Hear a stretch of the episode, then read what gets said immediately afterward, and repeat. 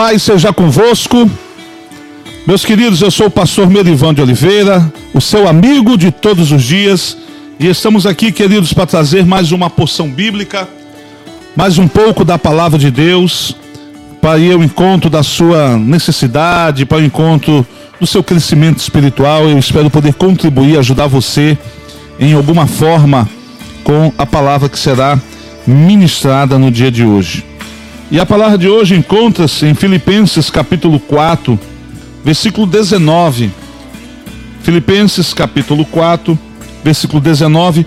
Eu vou ler o 18, 19 e o 20, mas eu quero ministrar com você sobre o 19. Diz assim o 18: No momento, tenho tudo de que preciso e mais. Minhas necessidades foram plenamente supridas pelas contribuições que vocês enviaram por Epafrodito. Elas são um sacrifício de aroma suave, uma oferta aceitável e agradável a Deus. Versículo 19. E esse mesmo Deus que cuida de mim, lhe suprirá todas as necessidades por meio das riquezas gloriosas que nos foram dadas em Cristo Jesus. Agora, toda glória seja a Deus, nosso Pai, para todo sempre. Amém. Amém, meus queridos. O contexto aqui que nós acabamos de ler fala de Paulo recebendo uma oferta enviada pelos irmãos filipenses para custear suas despesas pessoais nas suas viagens missionárias. E agora Paulo libera uma palavra de bênção para, queridos, aqueles irmãos da igreja de Filipos. No versículo 19 ele diz: e esse mesmo Deus que cuida de mim lhe suprirá todas as necessidades. Você presta atenção numa coisa? Paulo fala todas as necessidades. Isso significa que Deus está querendo agir em todas as áreas da minha vida. Quando eu aceito a Jesus, quando eu recebo Jesus como Senhor e Salvador, ele se torna senhor de tudo o que eu tenho e de tudo o que eu sou. A conversão verdadeira só acontece quando Jesus se torna senhor de tudo. Não tem como, queridos, eu querer receber Jesus como meu Salvador, se primeiramente ele não for o meu Senhor. Ele só vai conseguir ser o meu Salvador se Ele for primeiramente o Senhor na minha vida. E o Senhor é aquele que comanda, governa, dirige, ordena, manda, porque Ele é o Senhor, Ele é o dono, Ele é o proprietário. Quando Ele então se torna Senhor na minha vida, Senhor da minha vontade, eu começo então a experimentar a boa, perfeita e agradável vontade de Deus para a minha vida. E aqui Paulo está orando e declarando que Deus haverá de suprir todas as necessidades. Deus haverá de vir ao encontro a necessidade de cada um. Se você está solteiro ou solteira, se você deseja poder constituir uma família, casar, vamos dizer assim, Deus vai preparar a pessoa certa para você o homem que vai te fazer feliz no caso de uma mulher, ou a mulher que vai fazer você feliz no caso de um homem. Vale ressaltar que o casamento bíblico é apenas entre homem e mulher. Outros tipos de família que os homens andam criando por aí, a Bíblia não recomenda e nem reconhece. O único casamento que a Bíblia reconhece é o casamento entre homem e mulher. Mas, queridos, eu dei o exemplo do caso da solidão. Você que está enfermo, o Senhor quer suprir as suas necessidades trazendo cura. Você que está endividado, o Senhor quer suprir suas necessidades trazendo provisão, trazendo prosperidade. Você que estava casado ou casada e por algum motivo veio acontecer a separação, Deus quer suprir a sua necessidade trazendo de volta o seu cônjuge. Deus quer trazer de volta o filho que saiu de casa. Ou seja, a necessidade é aquilo que nos falta.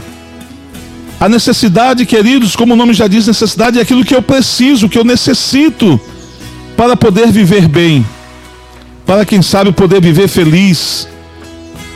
Deus, Paulo está dizendo que o Deus que ele serve, o Deus Todo-Poderoso, o Deus Criador de todas as coisas, trará, queridos, sabe, suprirá todas as nossas necessidades. Eu só preciso alinhar as minhas necessidades à palavra de Deus. Eu não posso querer que Deus me dê algo que vá contra os princípios de Deus. Eu não posso querer que o Senhor faça algo na minha vida que ele não prometeu de fazer. Mas Paulo aqui deixa claro, a palavra todas engloba, queridos, envolve todas as áreas da minha vida: área sentimental, a área familiar, o meu corpo físico, a área financeira, a área profissional, todas as áreas. O nosso Deus é o Deus que abre portas, que cria, queridos, oportunidades para aqueles que o servem, para aqueles que o buscam. O nosso Deus faz tudo isso para que você possa ser abençoado. O desejo de Deus é que você seja feliz, é que você seja abençoado, mas também, queridos, e principalmente, que você o represente aqui na terra. Todos aqueles que entregam a vida para o Senhor Jesus tornam-se embaixadores ou embaixatrizes de Deus aqui na terra. E o que é o embaixador? O embaixador é aquela pessoa que está fora do seu domicílio, fora do seu território, do seu país. Ele está em um país estrangeiro e ele representa o governo do seu país naquele outro país. Por exemplo, o embaixador brasileiro que mora nos Estados Unidos, ele representa os interesses do governo brasileiro lá fora nos Estados Unidos. E quando eu digo que você é embaixador ou embaixatriz, nós estamos nesse mundo, mas nós estamos representando os interesses, queridos, lá do céu. Vamos dizer assim, de um outro mundo, só para você entender um pouco melhor. Nós estamos na terra representando os interesses do céu. E o embaixador, queridos, quando ele deixa de representar os interesses do seu governo, o governo troca ele. Então, para que eu possa verdadeiramente representar o céu aqui na terra, eu preciso estar alinhado aos princípios de Deus e à vontade de Deus. O próprio Senhor Jesus disse: aquilo que vocês ligarem na terra será ligado no céu, e o que vocês desligarem na terra será desligado no céu. Isso é uma concordância. Quando eu vivo em concordância com a vontade de Deus, queridos, aquilo que eu faço nessa terra, dentro dos propósitos de Deus, torna-se uma realidade. E o propósito de Deus para as nossas vidas, como uma forma de recompensa, vamos dizer assim, por representarmos o seu reino, é justamente ele vir suprir as nossas necessidades. Quem de fato e verdade serve a Deus não tem necessidade de nada, porque Deus é a fonte de tudo. Ah, pastor, mas eu conheço tantas pessoas que servem a Deus e são pobres. Ele pode ser pobre fisicamente, ele pode não ter um carro, ele pode não ter uma casa própria, a casa dele pode ser simples, pode não ter uma piscina, mas ainda assim, ele é mais rico do que a pessoa materialmente, financeiramente mais rica que possa existir na terra. Porque o muito sem Deus torna-se em nada, e o pouco com Deus torna-se em muito. Deus é a fonte de tudo, é a fonte inesgotável de tudo. Deus ele pode entrar na vida de alguém a qualquer momento e mudar por completo a história dessa pessoa. Tudo depende do quanto essa pessoa vai prosseguir em buscar ao Senhor, em servir a Deus. Eu conheço empresários que quando chegaram na igreja eram pessoas simples, pessoas humildes, vamos dizer assim, pobres financeiramente, mas passaram a entender quem eles se tornaram a partir do momento que entregaram a vida para Jesus. E Deus, queridos, Deus deu a eles a mente de Cristo, como Ele dá a todos os que creem. Essas pessoas passaram a compreender o que elas têm por direito e herança, e elas passaram a usufruir daquilo que elas têm por direito e herança. E as suas vidas mudaram e mudaram para melhor. Paulo ele diz também que Deus suprirá todas as necessidades por meio das riquezas gloriosas que nos foram dadas em Cristo Jesus. Riquezas gloriosas, riquezas espirituais. Entenda uma coisa: tudo que eu preciso que aconteça no mundo físico, eu preciso primeiramente conquistar essas coisas no mundo espiritual, através da oração, através do jejum, através da devoção ao Senhor, da entrega da sua vida ao Senhor, do viver, do buscar viver o propósito de Deus para a sua vida, de estar, querido, se alimentando diariamente da palavra de Deus. Eu costumo dizer que quando pessoas não se alimentam da palavra de Deus, é porque elas estão se alimentando em outras fontes, em outras mesas. Porque, queridos, a palavra de Deus é como a comida que diariamente nós precisamos nos alimentar para nos mantermos supridos, nos mantermos alimentados, para que tenhamos forças para trabalhar, estudar e fazer outras coisas. A palavra de Deus na vida do cristão é tão vital quanto o ar que nós respiramos, quanto a água que bebemos. É importante. Então, quando o cristão não se alimenta da palavra de Deus, ele está se alimentando em outras fontes. Daniel, quando foi levado cativo para a Babilônia, ele com seus amigos, eles se recusaram a comer do manjar do rei. O que o rei da Babilônia comia, ele mandava lá para a cela daquelas pessoas comerem também, porque aqueles jovens não eram presos, é um preso qualquer. Eles eram, foram jovens selecionados para serem treinados nas leis daquele país para ajudar na administração daquele país. Só que Daniel e seus amigos falaram para o carcereiro: Ei, nós não queremos comer dessa, dessa comida aí. E o carcereiro falou: Mas se vocês não comerem, vocês vão ficar fracos, vocês vão definhar, poderão até morrer. E o rei, então, vai tirar minha vida. Falou: Faz o seguinte, então, então nos alimenta com verduras, com legumes. Mas se vocês, aí, se essas comidas aí não alimentarem vocês, vocês poderão ficar fracos, o rei poderá brigar comigo. Não, faça um teste conosco aí com alguns dias. E o carcereiro então aceitou e passou a alimentá-los apenas com verduras, com frutas e legumes. E alguns dias depois, eles estavam mais saudáveis do que os outros jovens que comiam do manjar do rei, que vinha todo tipo de comida. Na verdade, queridos, o Senhor estava suprindo as necessidades de Daniel e dos seus amigos. O Senhor estava sustentando eles. Mas isso aqui é um exemplo claro. Quem não come, queridos, da mesa do rei Jesus, está comendo na mesa do mundo. Quem não se alimenta da palavra de Deus, está se alimentando no mundo. E vale ressaltar que o próprio Jesus disse que esse mundo inteiro ele jaz no maligno. Jesus disse que Satanás é o príncipe desse mundo. O príncipe, queridos, é aquele que, na ausência do rei, governa, assume. E vale ressaltar que com o pecado de Adão e Eva, eles passaram a gestão, a administração do mundo para as mãos do diabo. Então o cristão, queridos, ele está nesse mundo, mas ele vive como se ele não fosse esse mundo. O próprio Jesus, ao orar pelos discípulos e também por mim, por você, ele disse: Pai, eu oro por aqueles que tu me destes. Eles estão no mundo, mas não são deste mundo. A nossa pátria é a Jerusalém espiritual, celestial. A nossa casa, a nossa verdadeira casa é no céu ao lado do Pai. Jesus disse: Eu vou para o Pai preparar um lugar para vocês. Vou construir uma casa para cada um de vocês, porque o meu desejo e o desejo do meu Pai é que aonde eu esteja vocês possam estar comigo também. E Paulo diz que o Senhor suprirá as nossas necessidades, tá, queridos? Por meio das riquezas gloriosas, ou seja, das bênçãos espirituais que se manifestarão nas nossas vidas e resultarão em bênçãos materiais. E ele diz que nos foram dadas em Cristo Jesus. Nos foram dadas. Ou seja, o Senhor já nos deu exatamente aquilo que nós precisamos e necessitamos. Nós só não estamos, talvez, sabendo usufruir, nós não estamos, talvez, sabendo nos aproveitar daquilo que é nosso por direito e herança. Jesus, ele disse: Eu e o Pai somos um. Jesus disse que se as palavras dele estiverem em nós, nós estaríamos nele.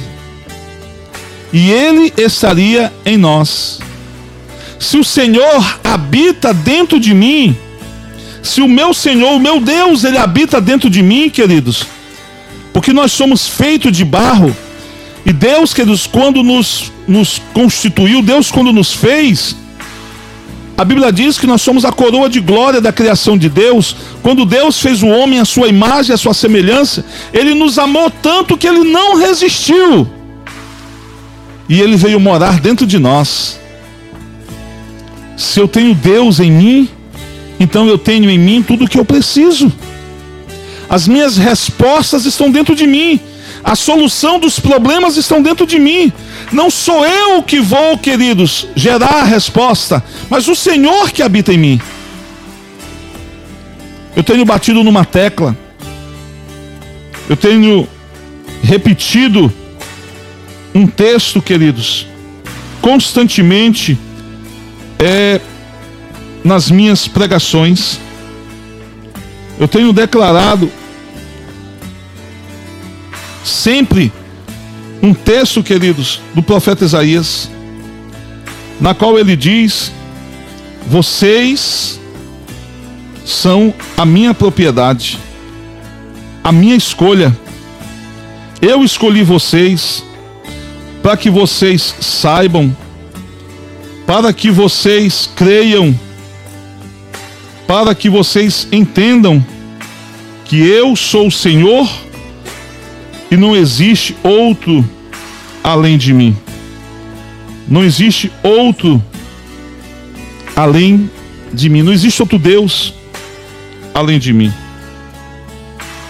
Eu quero, queridos, que você entenda isso.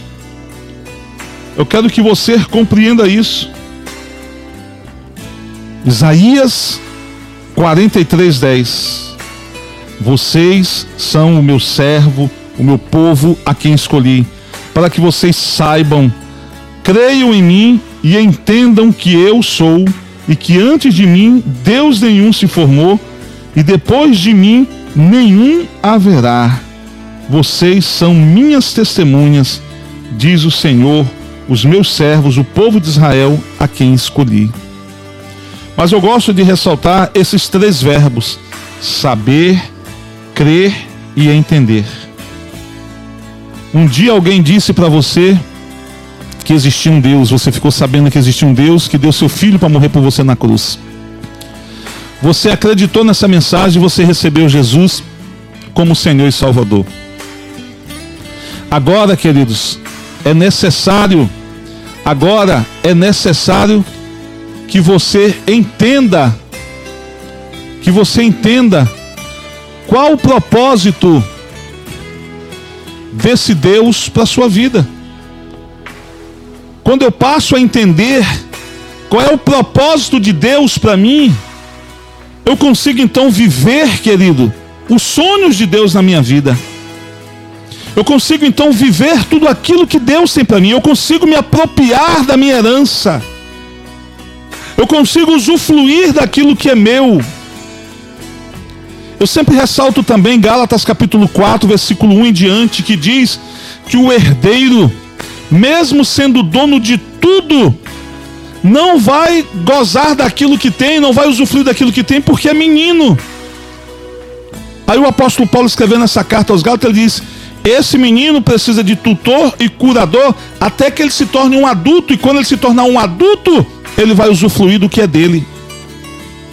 É um pai, é uma mãe que morre e deixa uma herança financeira muito grande, mas o filho é apenas uma criança. Aí o Estado designa pessoas, tutores e curadores.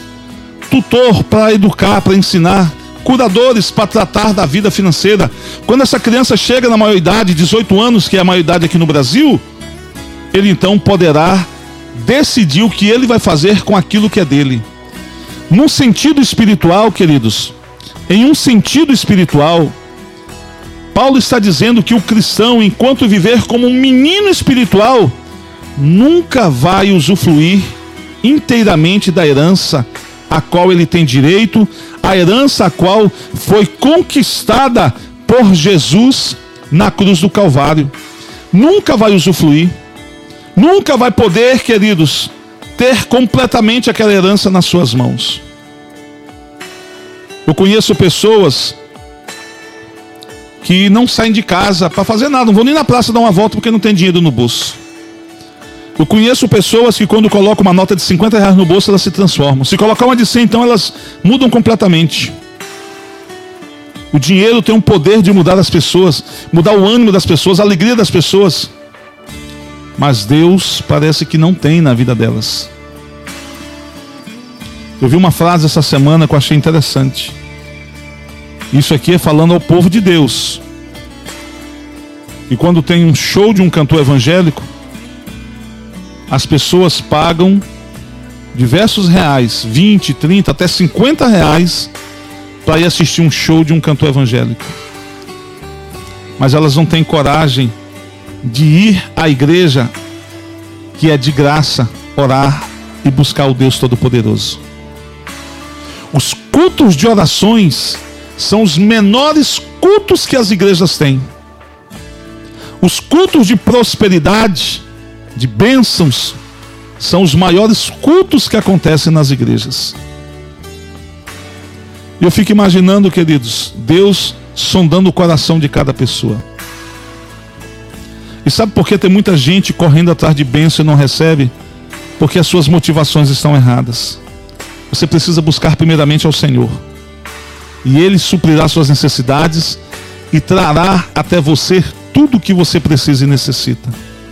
Que você cresça, que você amadureça como cristão.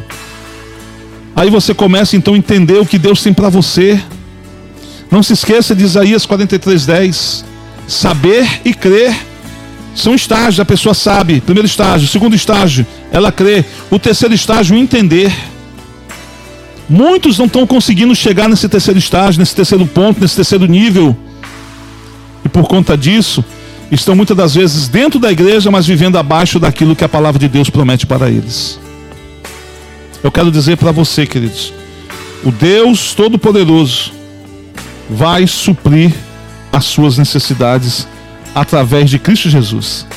Paulo diz, queridos, Paulo está afirmando para mim e para você que as nossas necessidades serão supridas por meio das riquezas gloriosas de bênçãos espirituais que nos foram dadas, não foram compradas, foram dadas a nós. Para que eu e você tivéssemos direito a essas bênçãos de graça, Jesus pagou um preço na cruz, e um preço de sangue, um preço de vida, ele deu a vida dele por mim e por você, para nos transformar em herdeiros e co-herdeiros com ele para que eu e você pudéssemos nos assentar com Ele nas regiões celestiais. Hoje você tem direito a uma vida melhor do que aquela que você tem vivido. Mas você só vai usufruir dessa vida quando você crescer e amadurecer. Quando você começar a buscar o Senhor de todo o coração e entender que é nele, ele é a fonte de tudo. E que através da palavra dele, tudo que ele prometeu vai se cumprir na nossa vida que você comece a buscar mais ao Senhor e não aos homens. Que você corra atrás de Deus e não atrás de homens. Você não precisa estar tá mudando de igreja, você não precisa estar tá pulando de galho em galho. Você só precisa buscar a Deus. E se você buscar a Deus, aonde Ele te chamou, na igreja que Ele te chamou, pode ser uma igreja simples, humilde, mas é lá que Ele vai honrar você. É lá que Ele vai abençoar você.